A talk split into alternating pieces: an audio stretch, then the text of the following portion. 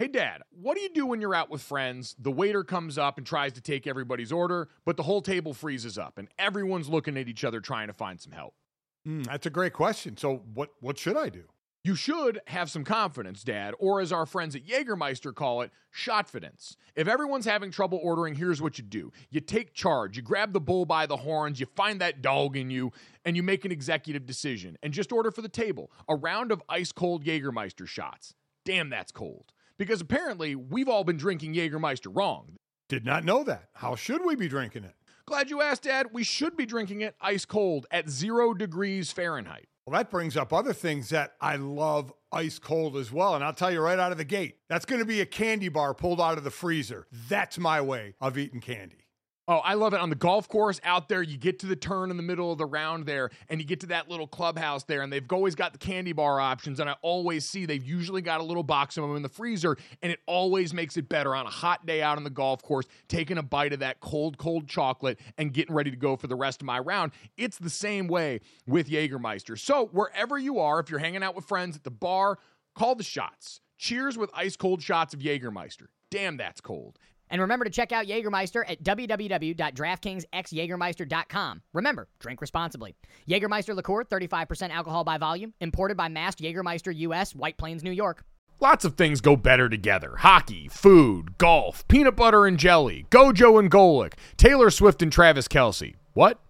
But if you really want to take things to the next level, drink some Labatt Blue Lights with your friends and live life to the power of we. Always enjoy responsibly. Beer, Labatt USA, Buffalo, New York. When you need mealtime inspiration, it's worth shopping Kroger, where you'll find over 30,000 mouth-watering choices that excite your inner foodie. And no matter what tasty choice you make, you'll enjoy our everyday low prices, plus extra ways to save, like digital coupons worth over $600 each week. You can also save up to $1 off per gallon at the pump with fuel points. More savings and more inspiring flavors make shopping Kroger worth it every time. Kroger, fresh for everyone. Fuel restrictions apply. Mother's Day is around the corner. Find the perfect gift for the mom in your life with a stunning piece of jewelry from Blue Nile. From timeless pearls to dazzling gemstones, Blue Nile has something she'll adore. Need it fast? Most items can ship overnight. Plus, enjoy guaranteed free shipping and returns. Don't miss our special Mother's Day deals. Save big on the season's most beautiful trends. For a limited time, get up to 50% off by going to Blue BlueNile.com. That's Blue BlueNile.com. You're listening to DraftKings Network.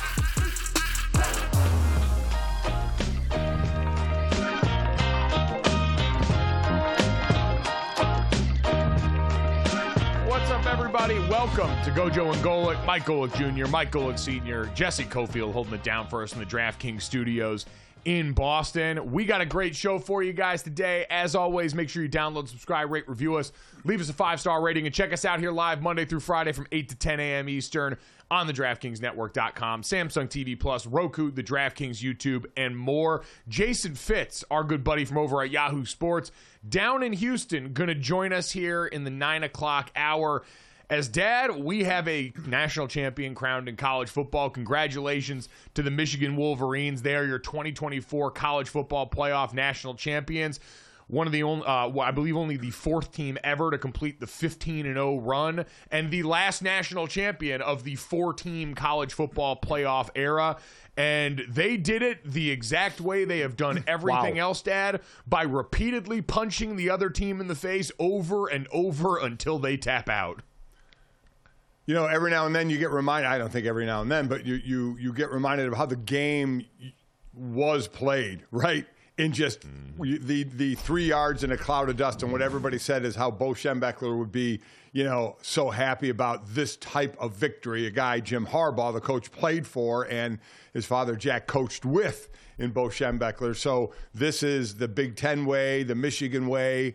And you, as a former offensive lineman, I have to so appreciate the fact that these old linemen just got to, pl- you know, plow downhill. A couple of backs getting a couple of touchdowns each, and Blake Corum and Donovan Edwards. This this kind of went how we thought from the Michigan side control the ball. Not control the ball. They held the ball, I think, for maybe a, not even a minute longer. I think, or almost even. But but control the, the the drives, the rushing attack, the way they did. But we all thought, boy, but Washington with their ability to hit big plays is going to get him on the other end. Mike, this may go to, you know, I know we're in 2024 now, not back in the 80s, but you know, it, certainly gives credence to the defense wins championships because this Michigan defense is absolutely incredible. We'll, we'll talk about, and, and we talked about before this game started, Michigan was the most complete team. They could run the ball incredibly well, throw it good enough, and play unbelievable defense. Now, there was, I, I had heard a few people talk about if you look at the top teams in the country against the pass, I think three of the top five were, were Big Ten schools. But the thought process being, well, you know, there's not great passing at times in the Big Ten, so that leads to you having good pass defense. So there were some people that were wondering is Michigan defense and especially pass defense really this good? Or is it because they go against bad passing teams? And we found out they're really this good. And, and they're going to have to deal with it more of the passing, as everybody in the Big Ten will be, as the Pac 12 comes over, you know, and messes with the Big Ten. We'll have more passing there. But I, I, can't say enough. Listen, certainly from that O line standpoint and rushing attack, but the way that defense played against teams that were could run the ball, teams that could pass the ball, teams that could do both. They answered every test. And you know, before everybody starts with the asterisk and all that, BS on that. Man, enjoy that championship. You were the best team in college football. You were favored to win this game. You won this game handily. You kept waiting and hoping you know, you were going to get a game, right? You're going to make it 17 10. Washington gets that score before half, and you knew they were getting the ball back in the third quarter, Mike. So I know we were all texting in our groups saying, okay, please, you made it a one score game. See what you can do in the beginning of the second half. Let's even it up, and we're back to a 0 0 type of a game. And what does Washington do? They throw an interception. yeah, I, I, think that was one of the uh, the interesting parts in here is when you look at the box score and you see the gaudy rushing numbers from Michigan, over 300 yards rushing, Donovan Edwards, who had, uh, had not quite had as explosive a year no. overall as he did last season, and certainly as of late, looked like he may have been getting uh, some touches taken in the backfield, averaged 17 yards a carry in this game. But that was largely at the beginning, Dad. They started right. rolling like crazy. They had 200 yard rushers in like the first quarter and a half. And then, inexplicably, in my mind, in critical situations, third and fourth downs, went away from the run, opened this game back up to a Washington defense that was glad to accept J.J. McCarthy passing attempts, and then got into the situation where, yeah, you get the late score from Washington to end the first half, and you've got the chance to double dip coming out of the second half. But like you said, that Michigan defense found its way back into it and gave Jim Harbaugh the gift of now being at the big person's table as he talked after yes. the game about the standard in his family and what this moment now means for him. For me personally, I uh, I can now sit at the big person's table in the family. They won't they won't they won't keep me over there in the on the little table anymore. My dad Jack Harbaugh won a national championship and my brother won a Super Bowl. So uh, it's good to it's good to be at the, the big person table from now on. I do love the love thought it. that in the Harbaugh family, they actually made him sit at a different table. Like we've all gotten to see more Harbaugh family exposure than we've ever seen. Like seeing his parents at a lot of these games and hearing his mom get interviewed. Yep. The bloodlines are very, very apparent in all this. You had the cute moment during the game where John Harbaugh goes down on the sideline and surprises Jim, taps him on the leg, and he pops up and he gives him a big hug. And uh, Dad, you saw the common Harbaugh trait on display in that physicality because you mentioned the lines of scrimmage. This was the last three winners of the Joe Moore Award for the best offensive line. Washington right. won it this year, Michigan won it the prior two years, and clearly took it personally the challenge of going out here and getting it done in this game. Now, they were going up against a Washington defense that came into this game much maligned, like we talked about.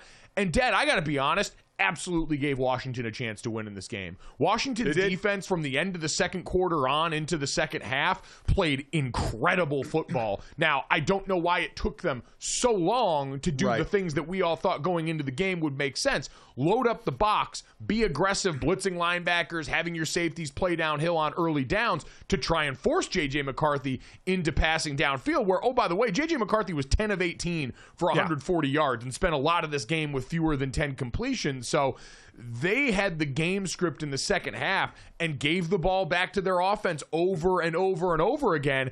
And that's where the disappointing factor, Dad, when we talked about the chief matchup of this game, the Michigan defense, Jesse Minter coordinating that against Washington and Ryan Grubb's offense. That was a decided win for the Yeah. Michigan defense and what they were able to do with a Washington offense that had plenty of chances. You know, and I was, and, and to your point, the adjustments made. That that's why while it got out quick for Michigan, I was still I was coming back from Dallas. So between watching it on a plane and listening to it on radio, trying to listen to it or see what adjustments Washington's making. A lot of times you can throw out the first couple of drives because that's kind of the okay, we're seeing what they do and we'll make our adjustments. And when Washington wasn't, and they kept giving up the yards, I thought, what what are we doing here? We got either either you're adjusting and Michigan's just continuing to kick your ass, or you're not just adjusting at this point. And they did, and they did load the box more, which they should, because dare JJ McCarthy to have to throw the ball right? He's a he's he's a good thrower. He's not elite, but he's a good thrower. But they have a better running game than a passing game, so make him throw the ball. And they finally did that. You look at J.J. McCarthy. Now listen, he's 10 of 18. He didn't need to throw it more than 18 times because of the way they were running ball. Uh, his two biggest plays were a what was it, a 21 yard run or a 22 yard run on third and 13, I think. It was a great job recognizing coverage, seeing the opening he had, and taking off. And then the one big pass over the middle to Colston Loveland, the tight end. It was a nice pass right on the money over the top, and Loveland, I think, went 41 yards with it when Washington really needed a stop to try and stay in this game. Uh, but uh, yeah, I, th- this Washington did finally adjust. They had a chance, as we said, one score going into the second half and you know they, they they couldn't close the deal. And Mike, we know what the story is going to be. All those who jumped on the Penix, Michael Penix bandwagon last week. And, and you know and said wow look at this guy. And I had said I've been on him all along. You know this is this was an eye-opening thing to say well okay. Now, look, now he was on only got sacked once but he was getting knocked down all the time Yeah. and getting pressured a lot. But you know what? That's going to happen in the NFL and you're going to have tight windows in the NFL and he was clearly uh, affected by the rush, and we'll see what the injury. He was grabbing his ribs. It looked like he had a rib Yeah. issue, but he was getting knocked all over the place. Had his old, old lineman land on his ankle. He got the hell beat out of him this game. But Mike, his throws were off. I mean, passes he usually hits, and you're going to have to hit under pressure at the next level. He was off this game, and he was taken off by the Michigan defense. Yeah, I, I was going to say I want to make sure I give the Michigan defense their Yes, just due because yes. they did a couple of things that to me were different than the last game and it just in general that I was wrong on. You mentioned the number one; they only sacked him once. I thought they would need to put him down a lot more than that to win this game, but they got to him and they hit him still. And they did it rushing four for a majority of the game. Now, Jesse Minter has a lot of NFL in his bag, and so they gave him a ton of different looks, and there were some five up looks, and there was a lot of moving and twisting up front that's been pretty part and parcel with what Michigan does all year. And they were able to just line up four and get wins, especially over the offensive guards of that Washington team. And we saw Michael Penix Jr. come back down to earth. That was the one thing in the last week, Dad like you said, you've watched plenty of Michael Penix. I got to cover him a bunch this year. It didn't always look like the Sugar Bowl. Like there are reasons No, he wasn't the no, consensus no. number one overall pick in the draft, like he would have been if every game was the Sugar Bowl for Michael Penix. He'd have a Heisman, and he'd have the draft status to back Yeah. that up. But there had been more games that had some of this element where when he was pressured, then some of the throws started to sail a little bit, and you had the bad miss on Rome Odunze, who was wide open in the first half. Wide open. You had a couple of high balls to Polk, one behind him late, and, and some of that is certainly indicative of hey. Michigan's defense is getting pressure that bothers a quarterback. It throws off the timing and rhythm. And, and then the other part was, Dad, I, I, thought too many pre snap penalties for this Washington team. Oh. Too many mistakes that set them up in bad downs and distances against the Michigan defense that didn't need your help being aggressive and took away so much of the stinger of Washington's offense that presents all these different looks and shifts and motions that kind of go out the window when it's third and 22 and you can't do all that cute stuff anymore and you've got to kind of simplify the equation. So, as much as Michigan's defense deserves the credit, and I don't want to take anything away from them, that back end, yep. Will Johnson, Mike Sainristil still well, were incredible. They spent the majority of the night outside of a couple of busts strapping up this really good wide receiver room. Washington's also going to look back and see so many spots where Washington beat Washington in this game, especially offensively. Yeah, yeah, completely agree with that. And Penix will have plenty of time to break down because we also have to remember that the, the, evaluations that go on, there are doctors who, who you know, rip your body apart for former uh, past injuries. He's had four, what he had four season ending injuries when he was at Indiana, both shoulders and both knees. So he's got a lot of scar tissue to, deal with as well. I still like him to see what he can do in the NFL. Uh, but, you know, and, and, you're right. If every game was like the Sugar Bowl, we'd have been talking about him as the number one pick all along. So it obviously has not been. We all know that. But that was that was not uh, a good look offensively for Washington for him. And I will give Michigan the credit. One of the places I will, Mike, is while we know – Penix in this offense can go downfield. And they did hit one, uh, I believe, to Odunze downfield, uh, but but missed too many. They love those short passes. And and as much as and we both call games, you sit there and call games and analyze this and analyze that. As I've said many times, Football is still a game on one on ones. And those outside passes, you have blockers on DBs, and you're basically set up to have the receiver with the ball in space against one defensive player in space, and who wins the one on one. Whether it's those plays, whether it's slants, whether it's it's passes that are designed to make yards after the catch. And Jesse Minter talked to it, uh, talked about it, you know, all week. Is you've got to, and it's not rocket science. You've got to make the tackle. You'll give up the short throw, but you've got to make the tackle. And we saw them miss an early tackle, and yep. then we saw them they just clamped down. They were doing an incredible job of, of coverage, of blanket, of making the tackle right after the reception, where Washington receivers were used to getting a lot of YAC, you know, and yards after the catch. And, you know, I didn't want to sound like I'm throwing up. Um, so I, that that is where I do. I credit that Washington defense more than saying the Wash or, or the Michigan defense. Michigan. More than saying the Washington offense didn't do what we normally see. They didn't do it because of Michigan's defense. This was truly the best defense in football. Uh, and they showed it. And any questions about can they do it against a passing team, at least for this one game, they, they damn well answered it.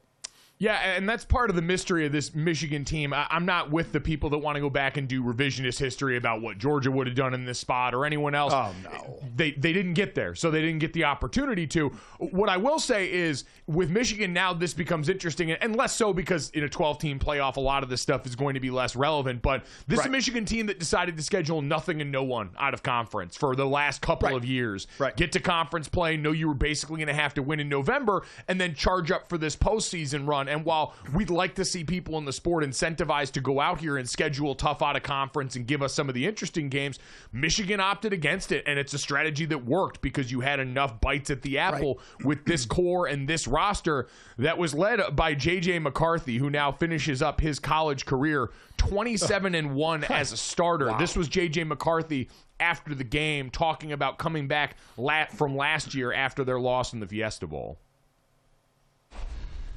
we came a long way, but in order to accomplish things like this, you got to go to those, you know, dark places where everything's not great. And, you know, just the response, you know, the urgency right after that last game last year, it was different. I knew it, you know, just from being on the podium last year and saying that we'll be back. I knew the guys that were coming back, and I just, I had this feeling that it was going to be where we are right now. And, you know, just all credit goes to, you know, the players on this team, everybody in that facility, Coach Harbaugh. Like that man, he's the reason we're here today. So just all thanks to him and to everybody on the team. And, and Dad, like we said, JJ McCarthy, I, I I struggle with some of his NFL prospects. The way other yeah. people seem to light up about that guy, I, I, don't see it quite as much. There's great tools there, but that last game last night was a perfect example in critical moments. JJ McCarthy, when they turned to him, it was inconsistent. There were some times where it was the receiver, there were some right. times where it was him, but in general, it was never the driving force behind that team the way the running backs and the offensive line were in that group. But he was a part of a core that decided to come back and do this together. Him, Blake Corum, some of the other guys in the offensive line that had offense that had prospects in the NFL in a day and age where we talk so much about the portal dad. They were able to keep the core of this team together for a while now and build up to a moment like this in a way that could become more increasingly rare in modern college football. And it worked, right? the plan worked because if it doesn't work, there's a lot of guys that are going, man, I came back and we didn't get it. It's like the Rams, you know, doing making all the moves that they made to get a Super Bowl, and it worked. Because if it didn't work, they'd get slammed for it, and and that's a different. That's from an organizational standpoint. We're in college. It's players that could have had a, a, a, been in the league for one year already, deciding to come back. I feel bad for Zak Zinter, the right guard who Man. got hurt in that Ohio State game and missed all this. One of the best linemen in the country, and supposedly coming along very well uh, from surgery. Yeah. But you know, we both know this. The locker rooms are fantastic, and the more guys are together, the tighter a locker room a lot of times can get, especially if you're successful. And they have been successful over the last few years. So the camaraderie and probably the decision for a lot of these players was easy, saying, We're right on the doorstep you know, and this is something we want to appreciate together. We have all been together for so long that we can that we can close this deal out if you know we come back and do this for another year. So kudos to get to them because of that type of a core. You have no worries about is the team preparing themselves because that's all they came back for because they knew they yeah. could do it. So you knew in the off-season workouts they were all going to do the right thing and they were going to work out and they were going to hold each other accountable and they were going to push, you know, themselves. Something that a lot of times a college coach is supposed to instill in these college players. Michigan had that because of the reason they were all doing this.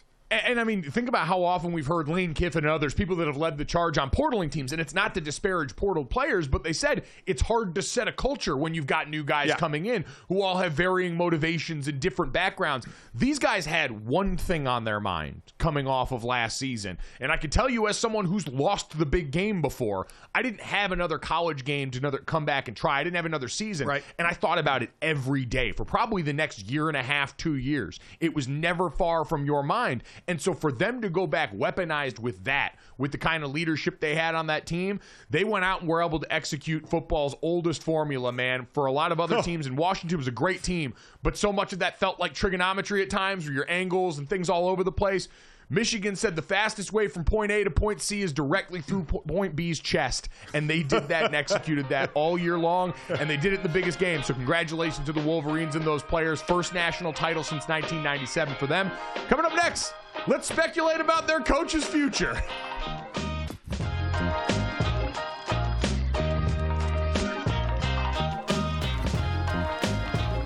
All right, guys, let's talk about Jägermeister. They could have written a totally normal ad here, like a really classic ad. They could have talked about their history, the 56 botanicals. It could have been all salesy and cutesy, but they know you don't care. Jägermeister doesn't want to be like all those other ads you've seen and heard. They just wanted to say two things Jägermeister is great, but everyone has been drinking it wrong. Damn, that's cold. Drinking it wrong? All right, if that's the case, how should we be drinking it? They are so glad you asked, and so am I, Dad. I'm here to help you. Ice cold is the answer, at zero degrees Fahrenheit to be exact. Ice cold shots of Jägermeister. That's it. That's all they want to tell you. So, wherever you are, if you're hanging out with friends or at the bar, call the shots. Cheers with ice cold shots of Jägermeister. Damn, that's cold. And remember to check out Jägermeister at www.draftkingsxjagermeister.com. Remember, drink responsibly. Jägermeister liqueur, 35% alcohol by volume, imported by Mast Jägermeister US, White Plains, New York. Welcome back to Gojo and Golic. We are hours removed from Jim Harbaugh winning the college football national championship. So let's speculate about his coaching future. Why not? So, according to the Athletic's, Mike Sando, the Chargers have emerged as the front runner for Harbaugh. Now, according to Sando, seven coaches and execs said on Sunday They thought the Chargers made the most sense. They also think the Raiders are likely to make a run as well. So one said they want Harbaugh and he wants them. So I would think they would get that done. The Raiders want Harbaugh too. So the Raiders could outbid them, but I don't think that will happen. But guys, last night, post game with Scott Van Pelt, it kind of felt like Jim Harbaugh was alluding to a Michigan return. We're moving spring practice back. We usually we usually start on Valentine's Day, Okay. February 14th, because we love football. Um, but this year we're going to move it back. We're going to move it back about a month. Uh, that'll be good too. We'll have uh, some nice weather in the spring in Ann Arbor. Okay, so you're thinking about the spring in Ann Arbor. All right. Oh, Yeah, I say Scott was Scott was hip to that one. Yeah. What do you Yeah. guys think? Is this just, Yeah. you know, this is just what you say, right? Like, I think his future's still uncertain here. I I think he's probably gonna leave. Like I, I, I maybe maybe it's just me and it, it, it all seems too perfect and maybe sometimes when it seems too good to be true it usually is and it, not that I'm rooting for that but that you look at all the signs here, Dad. Guy goes back to his alma mater, is a Michigan man, helps lead them to their first national championship in the 21st century, does it his way, weathers the tough times in the storm, especially going back to 2020 where it looked like he might be fired. He had to take a pay cut, and now he's all the way back at the mountaintop. But he mentioned it there, and he heard him talk about, you know, he saw his brother. He talked about his brother winning a Super Bowl. We know competition is the love language of that family. And that's what I keep going back to, Dad, for how complicated and mysterious Jim Harbaugh's brain seems to be. I actually think there's one part of it that's pretty easy to understand. The man is wired to seek contact, and I feel like the next level is always something that's going to appeal to him while he feels like he's got meat left on that bone. Well, he also was at the next level and almost reached the mountaintop, and it was his brother who beat him at the mountaintop mm-hmm. when he was a head coach at San Francisco and he faced his brother. I mean, this family faced his brother in the Super Bowl. But as we- said, his dad coached the national championship. His his brother won a Super Bowl. He was in a Super Bowl. Now he's a national champ. Mike, I have always said this, and I don't know if there's anyone in sports right now who has a bigger leverage hammer than Jim Harbaugh, right? Because he did not sign the extension at Michigan. So if he were to go back to Michigan, remember he took a pay cut a few years ago when he was losing to Ohio State. Now those days are seem long gone as to I think he made done. three million dollars in incentives Yeah. on the way to winning this title for a total of like ten million dollars Yeah. this year. And, and he won't have to worry about incentives to make $10 million if he stays in college. That'll be the deal. So he, if he wants to come back, and Warde Manuel, the, the AD there, he even said, he said, what pro team wouldn't want this guy to coach? He said, listen, I'm the AD here at Michigan. I want him to coach Michigan football. But he said there's going to be a lot of teams after him. So he knows. I mean, whether the AD or any NFL team is going to just be cringing when they hear from his agent to what the number is going to be, right? Yep. So for Harbaugh, man, use it. Whether you're going back to Michigan, whether you're going to the NFL, which I which I think he'll do, and I think it would be the Chargers. Though Dean Spanos, they don't spend the most money in the world, and we know with the Raiders they will. They will they will throw money at you, but it seems the better setup with a quarterback who's with the Chargers. So obviously there's discussion there, but I, I think he's going to leave. But if he stays, man, he already is making a lot of money. Listen, the guy's never got to worry about that, but still, that's part of the equation. And it's all right for someone to try and get the most money that they can. Absolutely. And I think another part of the equation for Jim that uh, we also need to mention, and that is the effect that a looming NCAA right. sanction Yes. might have in all of this for the sign stealing scandal that Jim Harbaugh made it very clear last night. He believes, Oh. and this is the sound of Jim Harbaugh claiming their innocence after this national title. We're innocent. And, and we stood we stood strong and tall because we knew we were innocent. And I just like to point that out. And these guys, these guys are innocent. And yeah, overcome that. Um, it wasn't that hard because we we knew we were innocent. So um, yeah, that's uh, that's really what I want to say. It went exactly how we wanted it to go. It went exactly how we wanted it to go. He's So dying I- on the hill. I, I, I will say this. I appreciate the focus of the Michigan players in the midst of all of this. I mean, they didn't have their head coach for six games this year. Yeah. And they won the national championship. That is pretty wild. And the rest of the staff, like, I think Sherrone Moore is a star. Their offensive Yes. coordinator, Yeah. offensive line coach, who stepped in and coached one of the interim game, one of the games at the beginning of the season when Harbaugh was suspended. He coached all three at the end of the season, and I thought did a masterful job in situations. I thought last night got away from the run a little bit in spots that I was surprised by, but in general, I think is a phenomenal coach.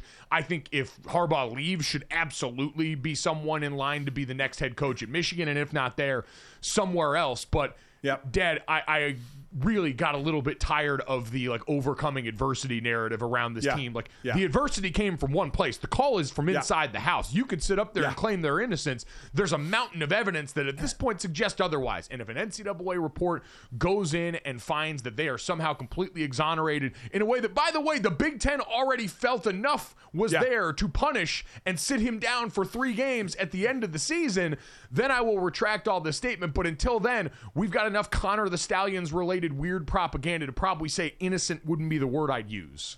I, that, that, that's that's exactly right. That that's not the word. And and he, I don't think he could have said the players on the field were innocent, which they were, because then if he said that, everybody understood. The next question would be, well, the, you said the players were. How about you? So he had to do the all-encompassing.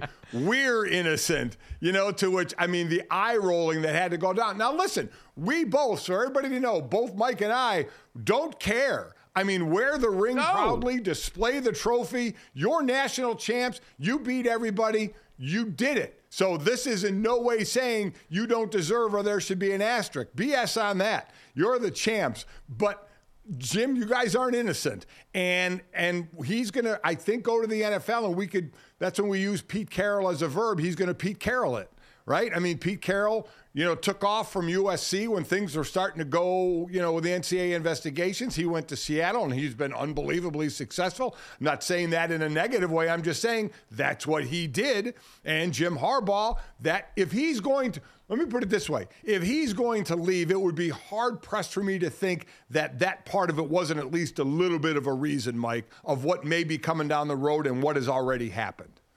Absolutely. I-, I think that's human nature. And I think at this point, we, we you talked about Warde Manuel understands he's always going to be in demand, especially because of his NFL background. They've been used to this. He interviewed for the Vikings job before Kevin O'Connell got that. All these things. At this point, Michigan fans have been numb to it, and I think would feel pretty good about the way Jim Harbaugh left the program, even if he Yep. did leave. Yep. There's going to be a lot of change. They're going to turn a lot of guys over to the draft next year. A team that developed a bunch of guys that weren't necessarily five star players might set a set a draft record this upcoming year. So all that's going to be there, Dad. But uh, I, I- I still look at I still look at this the way you did there and say that uh, kind of saying everybody's innocent in all this. This absolutely had an effect and Yeah. will have an effect on the decision. So goes to the NFL, Mike. I think it was Belichick at 20 mil, and I think Sean Payton at 18 mil or something like that, and then somebody at 15 or something. Over under if he goes to the NFL, 15 million dollars. Oh, I'll say over. I mean, if Ben Johnson's going to get the Panthers to pay him that, I think the Jim Harbaugh he's not getting the is going to find himself him north that. of that. Yeah, I, I, I maybe I set that number too low. Maybe I should have said 18 million over or under. Yeah, it, it could be in that range. And I mean, at this point, Jim Harbaugh's proven himself worth it at every stop that he's been at along the way. So he gets the credit for all that and goes on. And, and this is one of those things, Dad, where you know we talked about this with the Houston Astros and the sign stealing scandal. And while it's not as apples to apples because baseball is so different than football, what happened after? The Astros kept winning with a gigantic microscope on their operation, much the Right. same way this Michigan team. After the sign stealing scandal news came out, they had to go down the toughest stretch of their season with everybody looking and wondering if they were doing that, including in this game. And all they did was went out and keep winning. So they deserve the credit for that. We'll wait on Jim Harbaugh's future and take a look at some other bounce back candidates in the NFL next.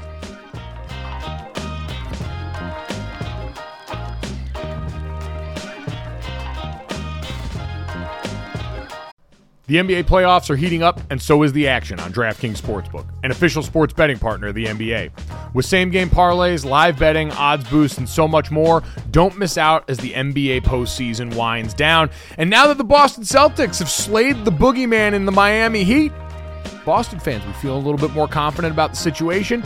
You can decide right now, and if you're new to DraftKings, you can also check this out. New customers can bet 5 bucks to get 150 in bonus bets instantly. So download the DraftKings Sportsbook app now and use code GOJO. That's code GOJO for new customers to get 150 in bonus bets when you bet just 5 bucks. Only on DraftKings. The crown is yours. Gambling problem? Call 1 800 Gambler. Or in West Virginia, visit www.1800Gambler.net. In New York, call 877 8 HOPE NY or text HOPE NY. That's 467 369. In Connecticut, help is available for problem gambling. Call 888 789 7777 or visit ccpg.org. Please play responsibly. On behalf of Boot Hill Casino and Resort in Kansas, 21 plus age varies by jurisdiction, void in Ontario. Bonus bets expire 168 hours after issuance. See dkng.co slash bball for eligibility and deposit restrictions, terms, and responsible gaming resources. Welcome back to Gojo and Golic. It's time for our surreal celebrations presented by Ciroc. Ciroc champions your game day celebration with ultra premium vodka. So the Texans are celebrating after punching their ticket to the postseason for the first time since 2019. They're going to take on a Browns team that also earned their first playoff berth since 2020. They're joined by the Steelers, Rams, Packers, and Lions to make six total teams that are playoff bound after missing last year's postseason. So, for 33 straight seasons, the league has had at least four franchises in the postseason a year after they failed to earn a bid. On the other side, Jags are one of six teams who failed to make it back after appearing in last year's postseason. Jacksonville started the season 8 and 3 and then went on to lose 5 of their final 6 games. Guys, which team, okay, that missed out on this year's postseason do you accept expect to be celebrating a postseason berth next year? Hmm.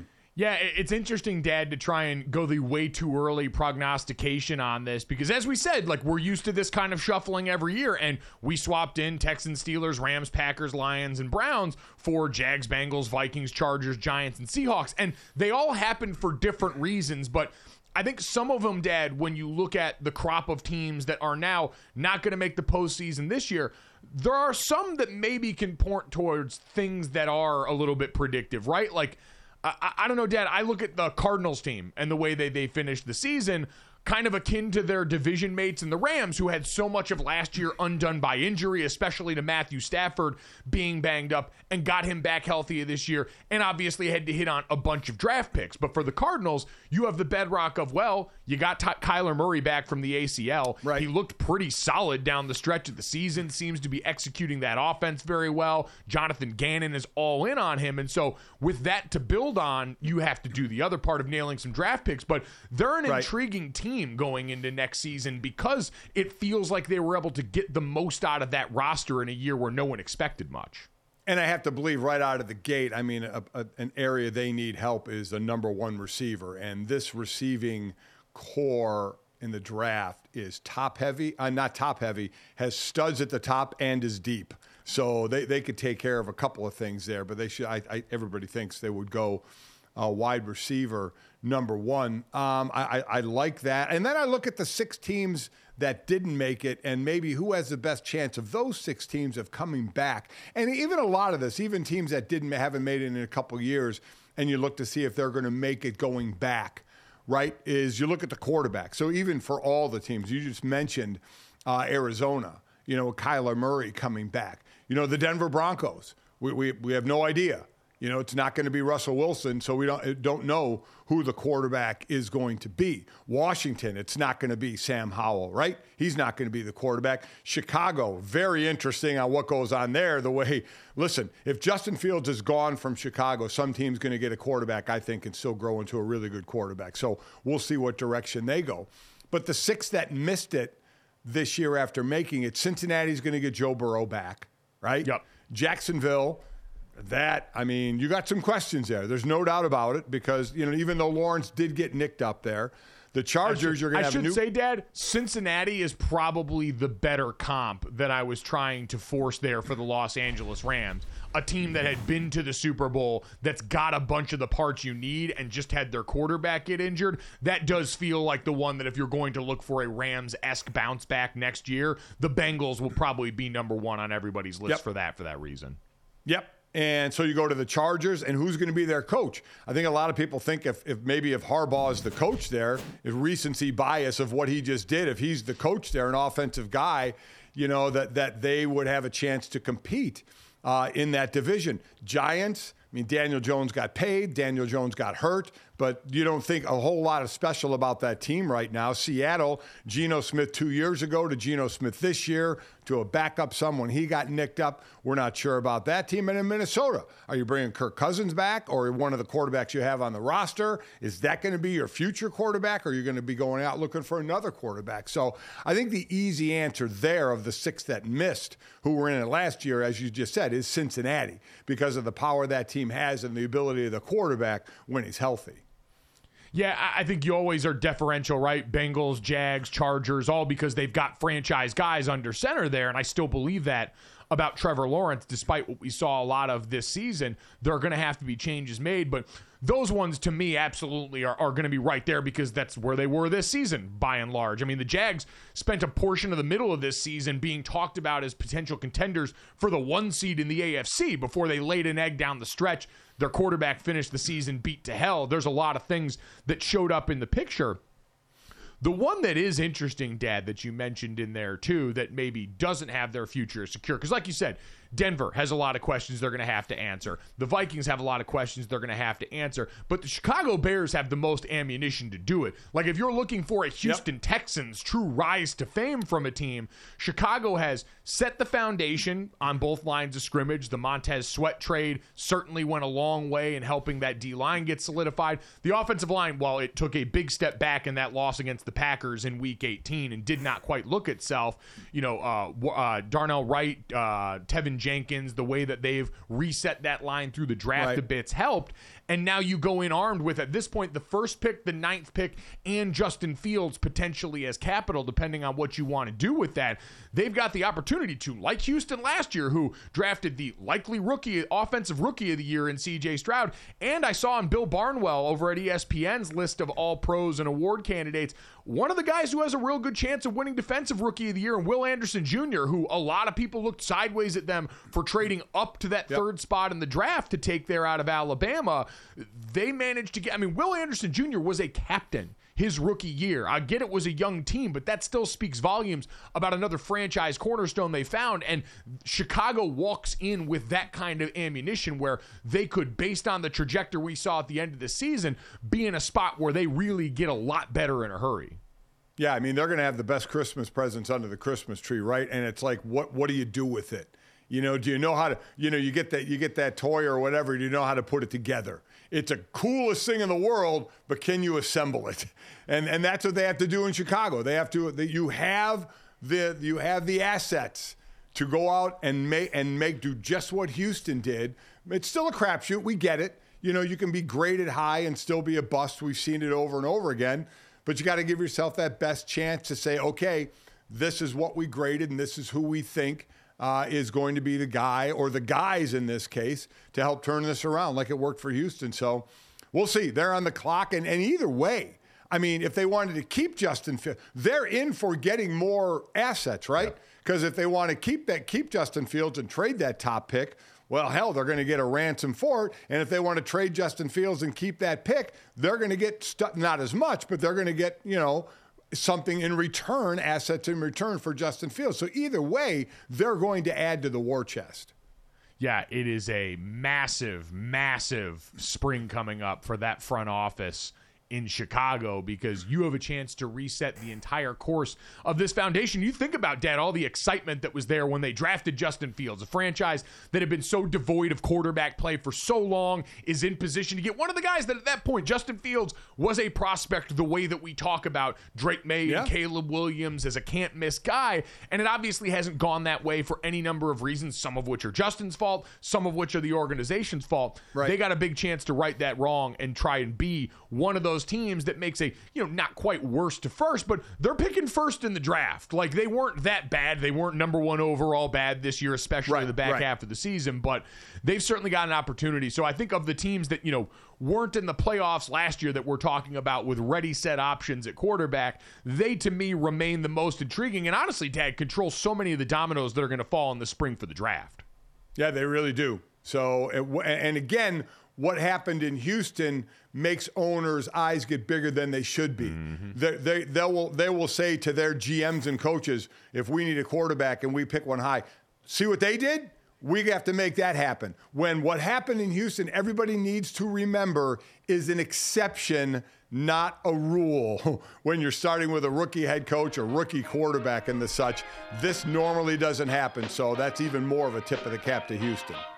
I was going to say, by the way, give DeMeco Ryans his flowers, hopefully creating more opportunities for defensive head coaches, minority head coaches with the success that he's had.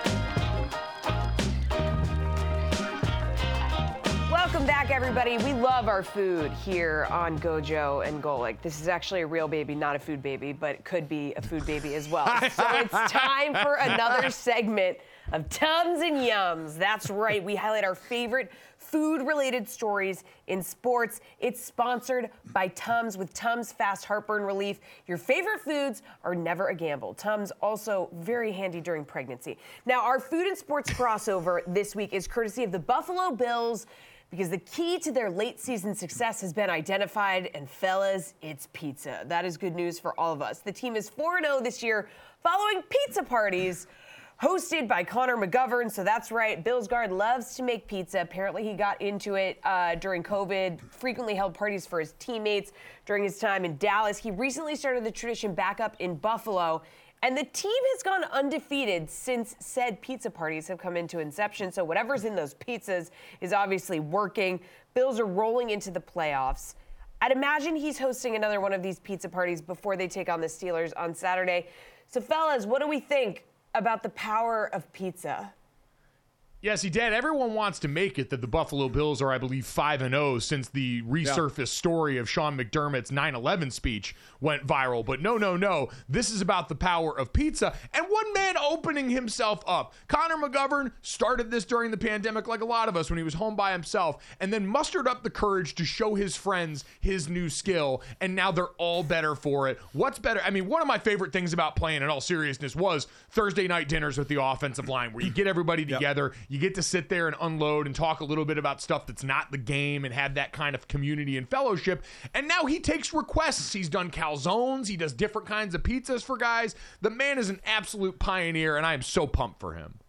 Yeah, I'm with you on the Thursday night clubs. I mean, they're they're the best. To just but but then when you do something different like this, like he has a pizza party and they continue to win, it's kind of like that fan that sits with his legs crossed or her legs crossed a certain way, and something good happens and they stay that way because something good happens and they think their legs being crossed a certain way was the reason for it. Listen, players are superstitious as well. If we yes. do something and we win, you know what? We're going to do it again and then we're going to do it again. And that's what they're doing with Connor McGovern, McGovern and enjoying pizza along the way. So what's better than that? We're eating good pizza. I'd imagine a few pops are involved as well. So how great that is. And, and, and as we said, camaraderie in sports in a locker room or at a house, whatever, is, is just one of the coolest things. Cooking when you have for other people when you haven't done it before is a very daunting task. That is a brave yes. thing that Connor did yes. with his big burly brothers. And now I can only hope that there is some crew for one of the networks covering these games that's going to go out there and do the feature piece we all deserve, where they go to the Buffalo Bills offensive line pizza party and get one of the pizzas made by Connor McGovern. This I pray for our nation. Dad, if pizza helped heal and solidify the Buffalo Bills, maybe they need to send some to the folks down near MetLife with the New York Jets because it seems like there's a lot of heartburn around there right now. Aaron Rodgers yesterday uh, was taking some questions in response to the Jets season. He got asked about if he had words for, of advice for the organization going into 2024. To which he responded, "Flush the BS." He got a question about what he learned from the 7 and 10 season, and he said, "Quote, anything in this building that we're doing individually or collectively that has nothing to do with real winning needs to be assessed. If you want to be a winning organization and put yourself in position to win a championship and be competitive, everything you do matters. All the BS that has nothing to do with winning needs to get out of the building. So that'll be the focus moving forward, and that's the focus of these exit interviews." This comes and, and there was a, a I believe Rich Cimini was tweeting out a lot of these updates, great Jets reporter. And that came right after the update that Aaron Rodgers does not plan to address the backlash to his comments about Jimmy Kimmel and that you can tune into the Pat McAfee show today for those. Like, it's got to be a bit at this point, Dad. That's the only thing that I can come up with. Or, you know, just go, go do it where you've been doing it all along, you know, being on with Pat every week. I mean, that, that's been obviously a big thing for them. And, but everybody wondered what would happen when you're not talking about football anymore. And boy, oh boy, what a turn it took uh, with the Jimmy Kimmel situation. That you know, obviously, is is Tuesday is going to be today's the day that he's going to talk about. It'll be interesting what he has to say because of what he said about a man in Jimmy Kimmel, uh, which which would tick anybody off. um, so it will be interesting. So he is he continues but, to be in the news. But I guess that's the point is how you come out and say we need to flush all of the stuff that has yeah. nothing to do with winning and yet every Tuesday this is what's going on. We're all trying to find the guy who did this dot meme. I mean, for God's sakes, Aaron's smart enough to know and see that. Yeah, Aaron is, but Aaron, you know, Aaron Aaron is very sure about himself. Right? Very sure about himself uh, on topics, whether they're sports or whether they're not sports. As he has said many times, he does a lot of research. You know, take that however you want to take it. Uh, but he thinks he is, you know, has has some knowledge on other situations, and he's not afraid to spout it out. You know, which which I'm sure to him, Mike, he can separate church and state, saying I'm talking about these things that have nothing to do with football when he talks about things outside the world of sports. And then there's the talk about football. So I think in his mind, he's separating those two and saying this one has nothing to do with the other. When I'm talking about football or when I'm in that building, it is football 100%. And when I'm outside that building, he obviously has other things he likes to talk about. And, and you know what the thing is is like I, I don't want to overstate this too much because we saw on Hard Knocks, we heard from a lot of those guys in the team like Aaron Rodgers when he's in the building for them is a net positive. Like yeah, Aaron Rodgers came in and you saw the way that those guys' eyes lit up when they saw what he did on the field, what he meant to them in meeting rooms, the benefit of having his level of football accomplishment and experience around an organization that's been totally bereft of that for God knows how long. Like Aaron Rodgers is absolutely a part of winning football when he's inside the organization. I just found it quite frankly hilarious that he talked about distractions and anything that doesn't have to do with winning when the only reason the Jets got talked about for the back half of the season was either something he said to this vein on that show or the quest for him to return back from the Achilles injury that was impressive in the pursuit, even if it was never realistic in the execution. Well, you're right. And we talk about this all the time. You know, what you say then makes others have to answer questions about what you say you know, so you're you're writing a check that sometimes others have to cash. And you know, but he's been doing this a long time though, and I don't I don't see him changing. I don't see him be the one that, that may change in this because I don't think he believes he's doing anything like that. I think, like I said, he can separate that. While on the outside looking in, we have an opinion that they could be meshed together somehow and he doesn't. But the bottom line is, you're right. They're a better team with him, not only in the locker room, but certainly on the field. And he says, you know, he kind of gave the inference that he does, it's not one more year. He wants to keep playing after that. I think he has two more years uh, on his deal uh, as well. So, uh, this this whole situation with him and the Jets, if you if you didn't cry if you're a Jet fan, you have to laugh because all that's made out of Aaron Rodgers coming to that team, and even people like Stugotz, who, if you're a Jets fan, the, gra- the, the glass is cracked, it's not half full. You're waiting for the shoe to drop. The shoe dropped four plays in. The shoe dropped. Not they didn't even get off like to a good start to where oh they're three and one. Look at them go oh my god he got hurt or you know they're seven and four oh he got hurt. Four plays into the season it's over. So the, the basically everything changes now. Everything from conversations on a weekly show he's doing isn't about the upcoming game as much as about his situation that he's in right that he was in then. Yeah, I, I completely agree. And, and, we should say all this. The football stuff to me is we're talking about this so largely separate. I am fascinated to see what he does say today on Pat's show and if he will yes. have the humility to apologize for what I think was a pretty brazen and irresponsible Yes. insinuation that he made about Jimmy Kimmel, especially Yep. all falling under the Disney umbrella there. But even Yeah, just on a human level. Yeah. That that that I mean, you just can't say that unless you have absolute proof. You know, actually accuse or say someone was out, uh, involved in something that involves pedophilia. I mean, that it's it's it's awful. And man, if you are going to spout that off publicly and have no proof on that, then you know whatever's coming back your way, you're going to deserve. So I, I'm, I agree. I'll be interested to hear what he has to say today.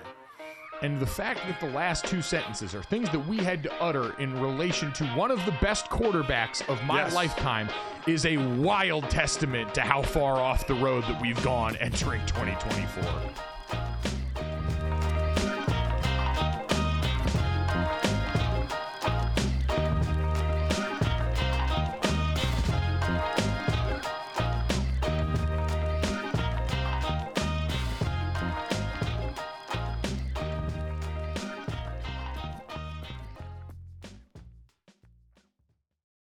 Without the ones like you, who work tirelessly to keep things running, everything would suddenly stop.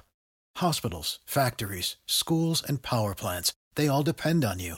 No matter the weather, emergency, or time of day, you're the ones who get it done. At Grainger, we're here for you with professional grade industrial supplies. Count on real time product availability and fast delivery. Call clickgrainger.com or just stop by. Grainger for the ones who get it done.